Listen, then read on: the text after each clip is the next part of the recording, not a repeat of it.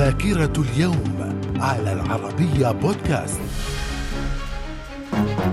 أهلا بكم ومن ذاكرة الثاني والعشرين من ديسمبر من العام 1917 روسيا تبدأ مفاوضات السلام مع ألمانيا وذلك أثناء الحرب العالمية الأولى. في العام 1929 انعقاد مؤتمر المائدة المستديرة في لندن بين ممثلي المملكة المتحدة والهند. وفي العام 1938 طوكيو تؤكد أن السلام في الشرق الأقصى يرتكز على تفوق إمبراطورية الشمس وذلك ذلك أثناء فترة الحرب بين اليابان والصين. من الذاكرة. ومن ذاكرة الثاني والعشرين من ديسمبر في العام 1940 الجيش الألماني يقصف مدينة مانشستر الإنجليزية. وفي العام 1948 استئناف المعارك في صحراء النقب وذلك أثناء حرب 1948 في العام 1956 القوات الفرنسية والبريطانية تنهي انسحابها من مدينة بورسعيد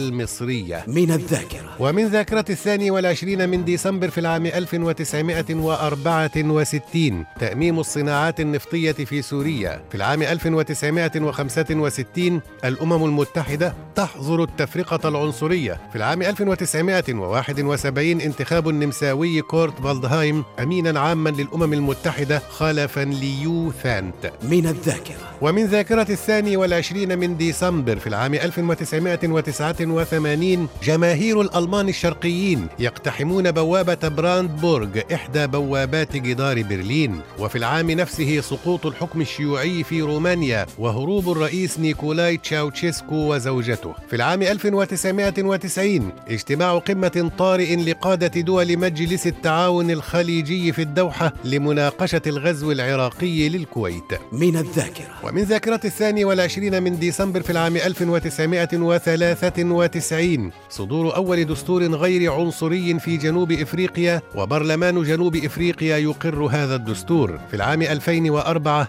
السعودية تسحب سفيرها من ليبيا وتطلب من السفير الليبي مغادرة المملكة وذلك بعد اتهامها للحكومة الليبية بمؤامرة ترمي لاغتيال ولي العهد الأمير عبد الله بن عبد العزيز آل سعود. في العام 2014 فوز الباجي قائد السبسي في الانتخابات الرئاسية ليصبح أول رئيس منتخب بطريقة مباشرة بعد الثورة التونسية وذلك خلفا للمنصف المرزوقي من الذاكرة. ومن مواليد الثاني والعشرين من ديسمبر في العام 1639 جان راسين شاعر وكاتب مسرحي فرنسي. وفي العام 1908 طاهر أبو فاشا شاعر ومؤلف مصري. من الذاكرة.